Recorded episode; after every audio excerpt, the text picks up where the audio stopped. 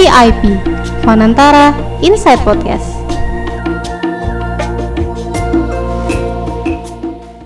Hai, halo semuanya, selamat datang dan salam kenal untuk semua yang baru aja mendengarkan kita. Sekali lagi aku ucapkan selamat datang di V I P Vanantara Inside Podcast. Jadi hari ini itu episode perdana nih bagi V I P. Buat VIPers biar nggak bingung nih, V I P itu apa dan siapa aja sih orang-orang di balik V I P. Nah, pas banget episode itu bakal jadi episode perdana kita dan kita mau kupas tuntas cerita seputar Vanantara Communication. Tapi sebelum lanjut ke obrolan kita nih, Kak, kayaknya bakalan lebih enak, lebih ikrip gitu kalau misalnya kita punya panggilan sayang buat para pendengar kita. Jadi kalau kita mention VIPers berarti itu untuk sebutan untuk para pendengar kita gitu ya. Nah, hari ini tuh kita bakal ngobrol-ngobrol tentang asal-muasal nih. Tapi aku, Atsfur, gak bakal cerita sendirian di sini. Aku bakal ngobrol sama two sister. Di sini ada Kamelda dan Kalia selaku founders dari Vanantara Communication.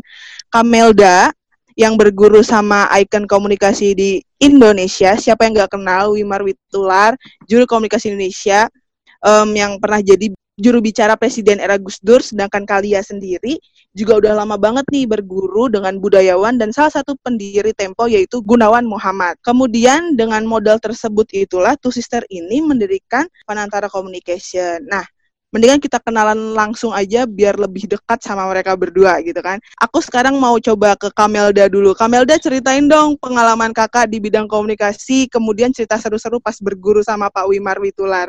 Hai, thank you Atsfur. Hai VIPers. Ya, tak kenal maka tak sayang. Jadi aku mau memperkenalkan diri. Aku Melda. Aku ini dulu uh, backgroundnya orang komunikasi memang, sekolahnya, kuliahnya, dan uh, mulai magang di perusahaan uh, P R firm dari Wimar Witoelar yang akrab disapa W W.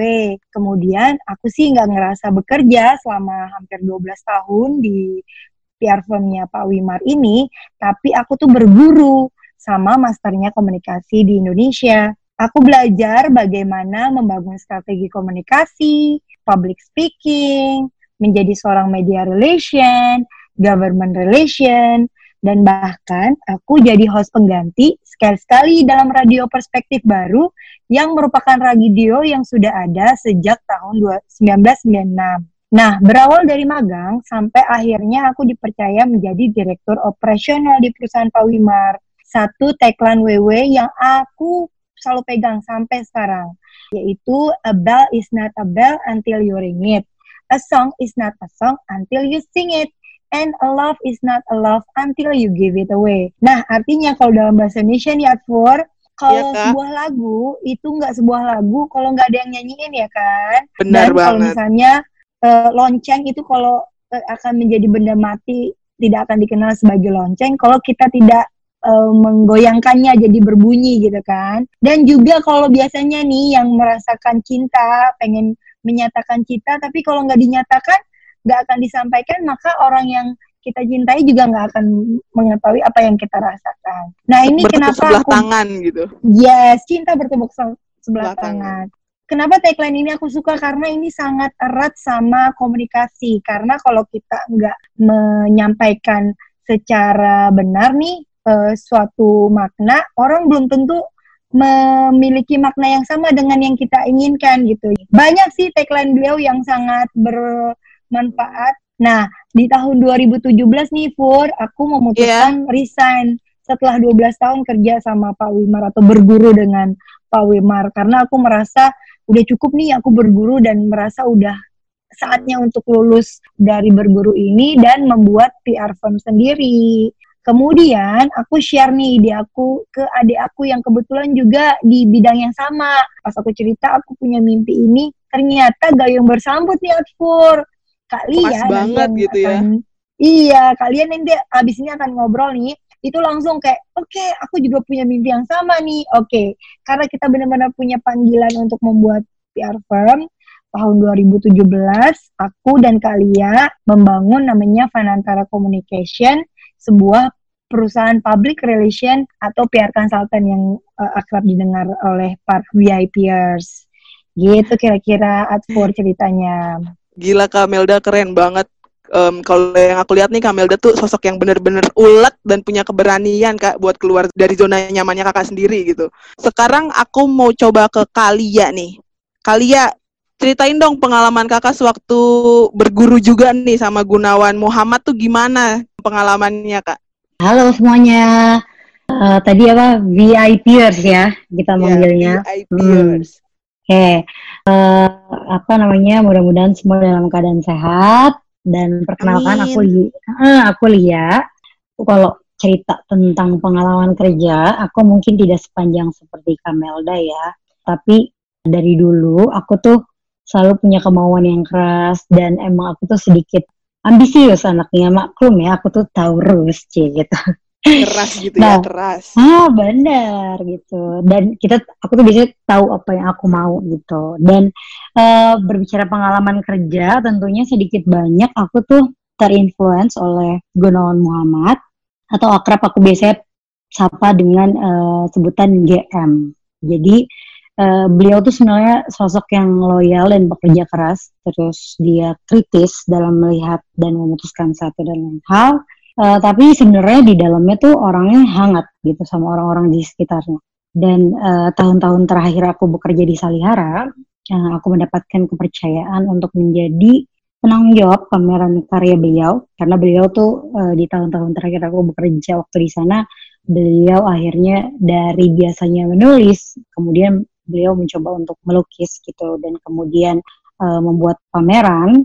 Dan surprisingnya lagi, surprisingly lagi itu di pameran yang uh, komersialnya itu m- mungkin sekitar sembilan puluh persen karya laku terjual.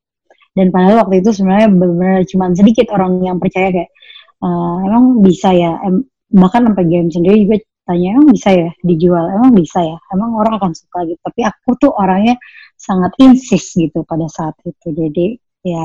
Uh, dan aku bersyukur juga dia memberikan uh, keleluasaan pada saat itu untuk memberikan ide, pendapat uh, pada saat kerja sama-sama dia. Dan tentunya sampai sekarang kami terus membangun hubungan baik, dan uh, aku masih bisa belajar terus lewat tulisan-tulisan dia juga di yang biasa kita baca di Tempo, yang teman-teman juga pernah baca. Pokoknya kira-kira kayak gitu. Jadi uh, sedikit banyak mental aku terbangun dari orang-orang yang di sekitar aku yang mempunyai kecerdasan. Menurut aku mereka tuh pintar, cerdas, dan tapi tidak pernah menunjukkan itu gitu. Jadi mereka ya uh, apa namanya hanya memberikan masukan-masukan tapi nggak mendikte gitu. Jadi itu menurut aku sangat penting. Jadi mental aku terbangun dari situ. Kira-kira gitu, Pung, jangan tidur ya Pung ya. Gitu, suara aku ya, emang gak, aku bagus itu gitu. Menyimak gitu kayak. Wah keren ya, ternyata tuh pengalaman tuh bisa jadi guru paling berharga gitu dalam hidup gitu kan. Kayak ngelihat tadi Kamelda berguru sama Pak Wimar Witoelar, terus Kak Lia berguru sama Pak G M ini gitu kan. Jadi kayak wah gila, pengalaman tuh jadi guru yang sangat-sangat keren lah pokoknya dalam hidup gitu. Terus sekarang hmm. kalau misalkan two sister nih, kan saling melengkapi gitu ya, two sister yang saling melengkapi gitu. Nah, titik balik yang menjadi momen buat two sister ini ada nggak sih? Siapa nih yang mau jawab, Kamelda atau Kalia nih? Mungkin Kamelda kali ya yang menjawab. Silakan. Silakan ya, Kamelda. Ya. Jadi jadi uh, VIPers, Atsfur, uh, aku dan Kalia ini uh, cewek Batak gitu ya. Uh, dan satu momen yang bikin aku sebenarnya kita terinspirasi adalah momen di mana ingat flashback dulu opung kita atau kakek kita punya ladang kemenyan, dan kita besar uh, melihat proses uh, bagaimana uh, mengolah uh, hutan kemenyan tersebut. Nah pas banget di dua ribu tiga belas dalam rangka kerja nih aku bantu kampanye komunikasi untuk Aliansi Masyarakat Adat Nusantara, dan aku ditugasin ke Pandumaan Sipituhuta. Seneng banget kan kayak pulang ke kampung gitu. Tapi ketika pulang ke kampung itu ketemu orang-orang Batak, aku melihat bahwa uh, ada satu konflik uh, di mana si masyarakat Pandumaan Sipituhuta ini sumber ekonominya tuh bergantung sama getah harum yang bernama kemenyan, dan dalam bahasa Batak disebut haminjon. Nah, tahun dua ribu sembilan nih, sejak tahun dua ribu sembilan, masyarakat Pandumaan Sipituhuta itu terlibat konflik dengan perusahaan kemudian si perusahaan itu menebang pohon alam termasuk si pohon kemenyannya masyarakat adat si Pandumaan Sipituhuta itu. Aku ketemu lah sama satu seorang ibu yang kata-katanya itu membekas banget di hati.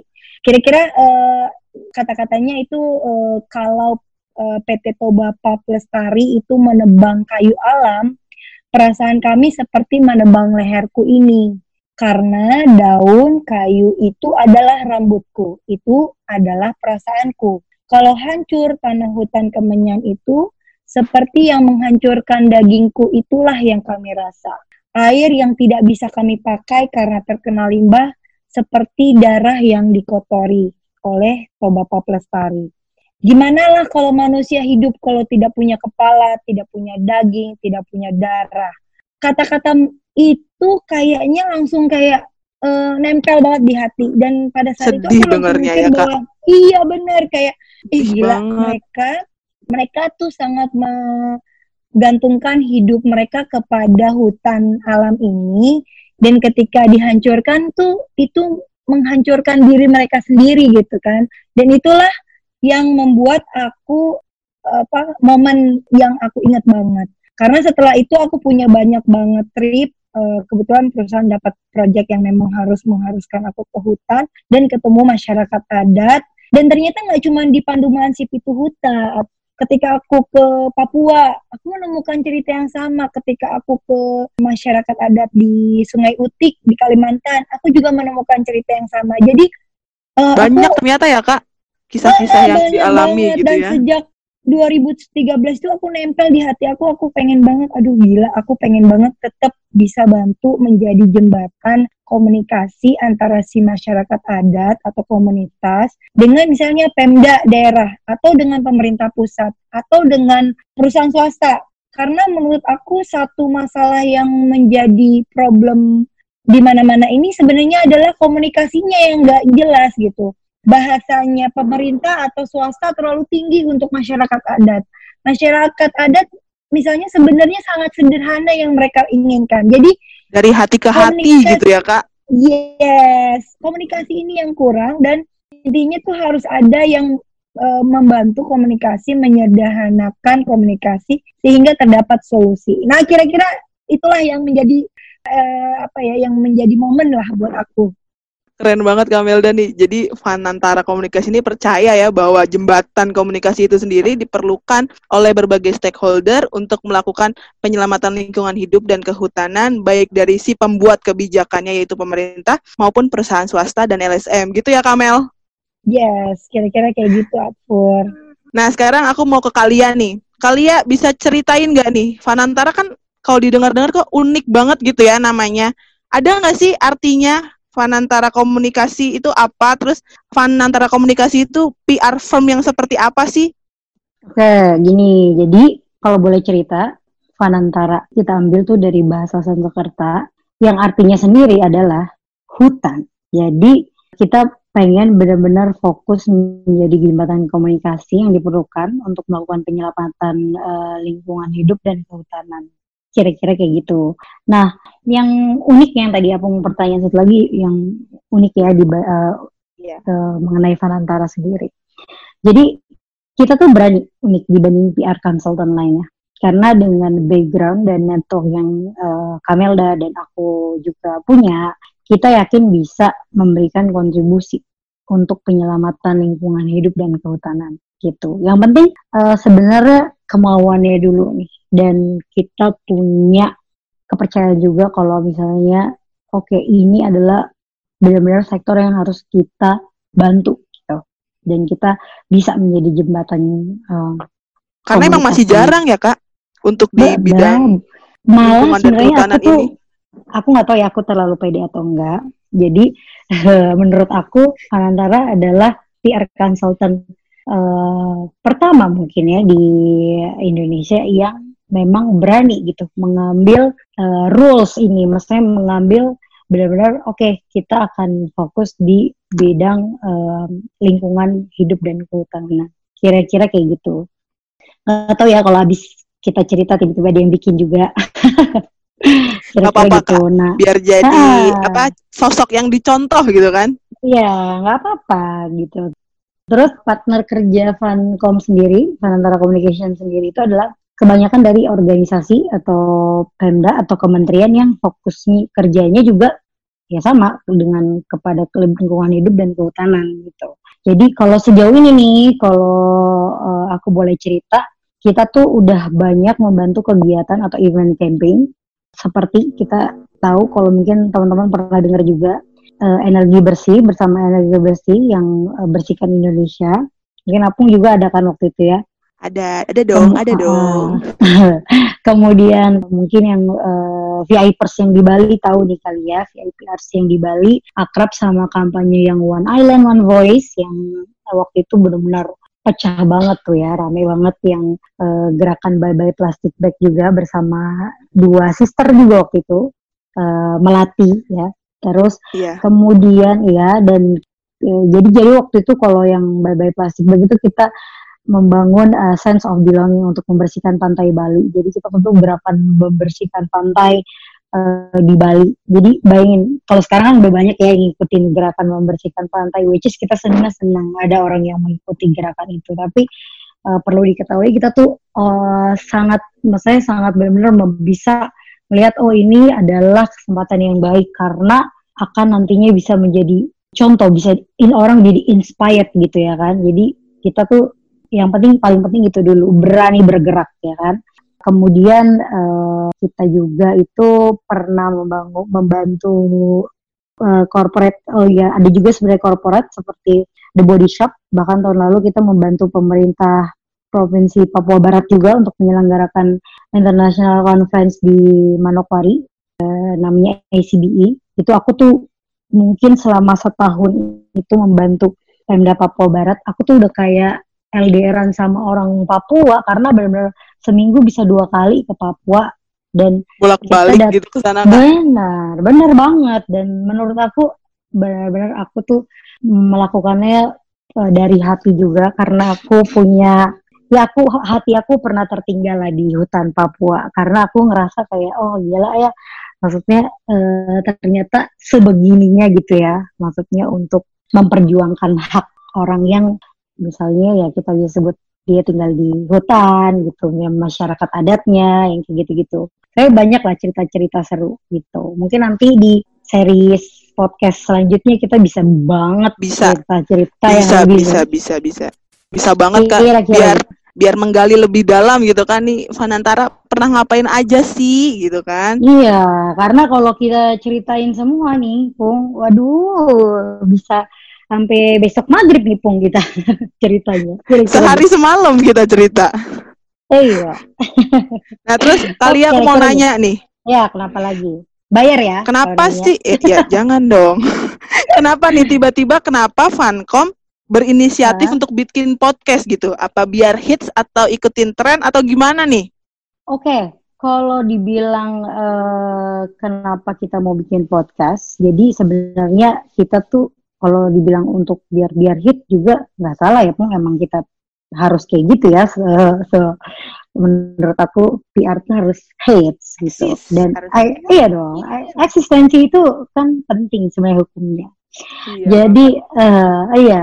Kita tuh udah pernah punya rencana untuk bikin podcast ini sebenarnya udah lama banget, tapi memang kebetulan waktu itu untuk lahirnya podcast ini kita butuh sedikit lah, karena kita kan harus brainstorming dulu, mikirin konsep, namanya, tema yang mau diangkat, terus hmm, kita tuh memilih podcast karena kayaknya belum banyak nih podcast yang berani fokus di bidang lingkungan dan hutan gitu, masih jarang banget ya kan, jadi masih, masih. Banyak kan masih kayak yes. seputar kehidupan, percintaan gitu ya Kak? Yes, kalau kehidupan, percintaan itu banyak banget gitu. Dan karena kebetulan Vanantara juga ranah pekerjaannya di isu lingkungan dan kehutanan, sebenarnya akan menarik nih kalau kita juga bisa bawa isu itu jadi obrolan asik di podcast. Jadi pengen ngobrol santai ala milenial, tapi tetap fokusnya lingkungan dan kehutanan. Dan memang kita juga nantinya akan mengundang bintang tamu yang handal di bidangnya tentunya. Kira-kira bintang gitu. Tamu yang keren-keren gitu ya, bintang tamunya gitu. Iya, tentunya keren tapi berbobot. Jadi, betul. Uh, hmm, dan Pung jadi sebenarnya ditambah P S B B kita selama tiga bulan ini, kurang lebih tiga bulan, Vanantara jadi melakukan uh, work from home uh, sesuai dengan apa namanya arahan pemerintah. Kemudian kita punya waktu luang untuk bikin uh, untuk melakukan exercise, dan kita putuskan untuk melahirkan si podcast V I P ini, Vanantara Inside Podcast. Dan seperti yang awal Atsfur mention, kita panggil VIPers biar lebih ikrip lagi gitu, biar kita lebih persaudaranya lebih kental gitu ya, kalau kata orang-orang Bekasi ya. Dan karena aku orang Bekasi loh ya, dan juga karena kita perlu para pendengar kita menjadi orang-orang uh, V I P, V I P dalam arti V I P dalam seputar lingkungan hidup dan kehutanan. Jadi ya kita belajar banyak soal isu lingkungan dan kehutanan, karena kan ya namanya juga kerja di rumah ya, jadi banyak waktu buat bisa menambah insight dengan membaca dan riset, kira-kira gitu. Kalau dari aku sih ya pokoknya itu kira-kira. Iya, benar banget sih Kak. Jadi selama P S B B ini bikin kita belajar banyak gitu kan soal isu lingkungan dan hutan. Karena ya namanya juga kerja dari rumah kan ya. Jadi banyak waktu gitu yang yang bisa uh, dibikin buat nambah insight dengan cara membaca dan riset gitu. Nah, kalau aku sendiri nih harapannya dengan adanya podcast ini tuh semoga semua kalangan milenial terutama akan lebih tertarik sama isu-isu lingkungan. Jadi biar nggak selalu apa-apa tuh dikaitkan dengan teori konspirasi ya, Kak. Terus jadi sama-sama bisa bergerak menjaga lingkungan dan hutan. Nah, kalau boleh di-share di sini, Kamelda, Kalia, tujuan V I P itu sendiri apa sih? Coba aku mau dengar dari Kamelda dulu nih, gimana? Uh, ya, uh, jadi tujuan kita sebenarnya se- mau memberikan pilihan untuk VIPers, uh, khususnya milenial, sehingga kita bisa melihat sesuatu tuh cara pandangnya lebih luas, terutama seputar lingkungan hidup dan kehutanan. Nah, kita mau mengha- kita hadir untuk menginspirasi VIPers, tidak hanya menjadi pendengar, tapi kita berharap VIPers ini bisa menjadi penggerak di lingkungan masing-masing. Bayangin ya, mulai tahun ini, dua ribu dua puluh, di Indonesia itu kita memasuki fase bonus demografi, yang artinya jumlah penduduk usia produktif mencapai dua per tiga dari total jumlah penduduk. Nah, kesempatan bonus demografi ini, Atsfur, kita mau me- mengambil kesempatan ini dengan memberikan opsi menghadirkan isu penting untuk penyelamatan bumi. Paling enggak, enggak usah bumi yang terlalu luas deh, atau bangsa Indonesia yang terlalu luas, tapi lingkungan kita yang terdekat.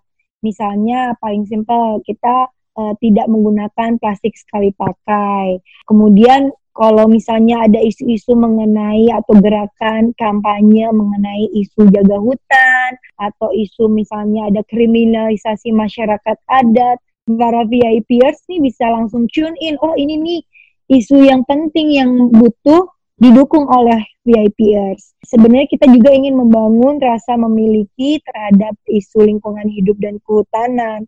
Karena bayangin nih Atsfur, kalau dua per tiga total penduduk Indonesia bergerak mendukung uh, isu lingkungan hidup dan kehutanan. Bayangin deh bagaimana lestarinya Indonesia. Iya nggak, Fur? Oh, gila, keren banget sih Kak. Kalau misalkan yeah. dua per tiga dari total penduduk Indonesia bisa bergerak tuh pasti bakal Indonesia ini bakal sangat lestari gitu. Yes, dan bye-bye Lambatura dan K K I yang nggak nggak maksudnya nggak berkontribusi penting untuk uh, sesuatu di masa depan kita. Karena menurut aku harusnya tagline new normal yang lagi digaungkan di mana-mana itu tuh harus membangun sense of belonging terhadap uh, seputar lingkungan hidup dan kehutanan. Jadi new normal kita tuh harus new normal yang membuat lingkungan hidup dan kehutanan kita tuh makin bagus. New nah, normal yang kalau, bermanfaat gitu ya Kak? Yes. Dan fokus diskusi kita nanti nih Atsfur, kita nih ingin banyak membangun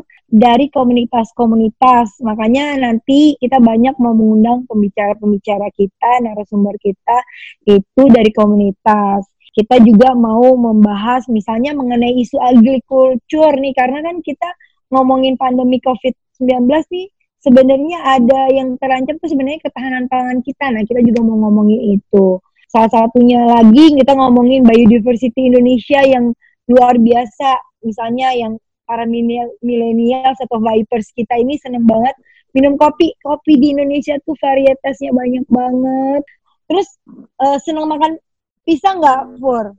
Seneng banget Kak, enak manis soalnya. Nah, pisang itu uh, kalau kita cek tuh ya di googling, pisang itu topik atau ses- buah yang paling populer di, di dunia. Dan bayangin tuh Indonesia punya banyak banget varietasnya. Setiap daerah ada pisang raja, pisang kecil yang pisang Ambon, pisang apa aja kita punya. Jadi ini topik yang perlu kita ketahui juga. Dan kalau kita ngomongin soal sawit, kan banyak banget nih pro dan kontra. Orang bilang sawit is our national product, produk nasional kita.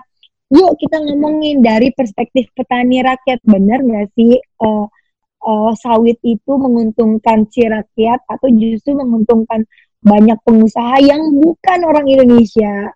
Tadi kan Kak Lia sempat ngomongin soal uh, energi bersih.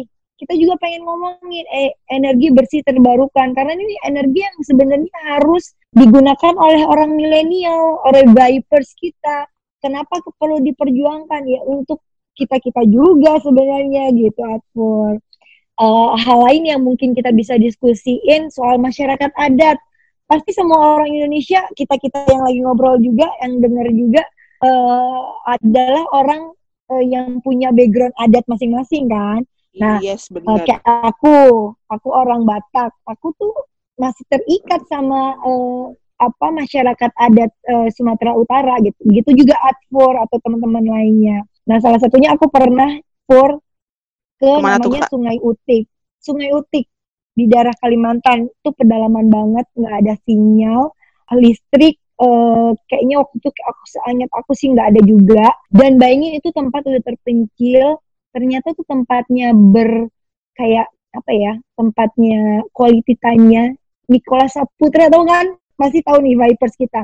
Nikola Saputra harusnya tahu, mau, harusnya tahu. Yes, kalau mau menenangkan diri, kembali ke alam, dia akan nginep di Sungai Utik, di rumah panjang dari Apai Janggut.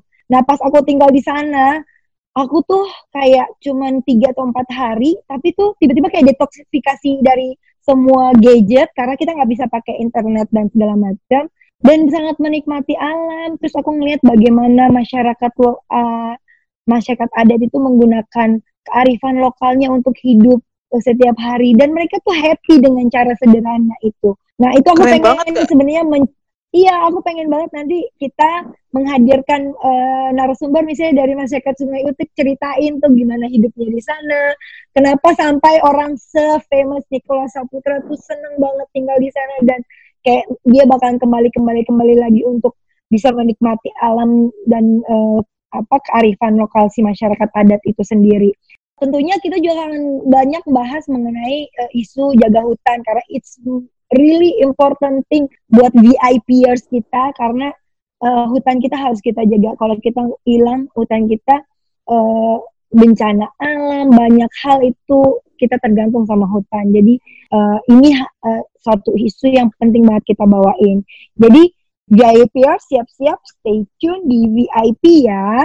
Iya, keren banget Kak uh, Melda soal harapan-harapannya nih buat podcast V I P ini sendiri. Nah, kalau Vancom sendiri nih, aku pengen tahu, Kalia, servisnya di Vancom yes. sendiri itu apa aja sih, Kak? Nah, jadi uh, kita lumayan panjang ya pembahasannya. Biasa cewek-cewek nih kalau udah suka rumpi, dipan- dipancing sedikit keluar semua ya kan. Kemudian ketahuan banget kita nih anak komunikasinya. Nah, jadi tadi pertanyaan Apung apa servis ya, Pung ya? Iya, servisnya Vancom apa aja okay. nih? Jadi uh, Vancom, uh, Vanantara Communication itu kita tuh biasanya uh, ada special event management dan juga ada strategic communication. Jadi kalau special, special event, event management, management apa tuh Kak? Yes, itu lebih kita kayak ada konsep, ada creative design, ada conference-nya juga, ada seminar, ada workshop, talk show, ada uh, product launch, ada organization and invitation, including speaker and audience, dan ada konser juga dan video dokumen.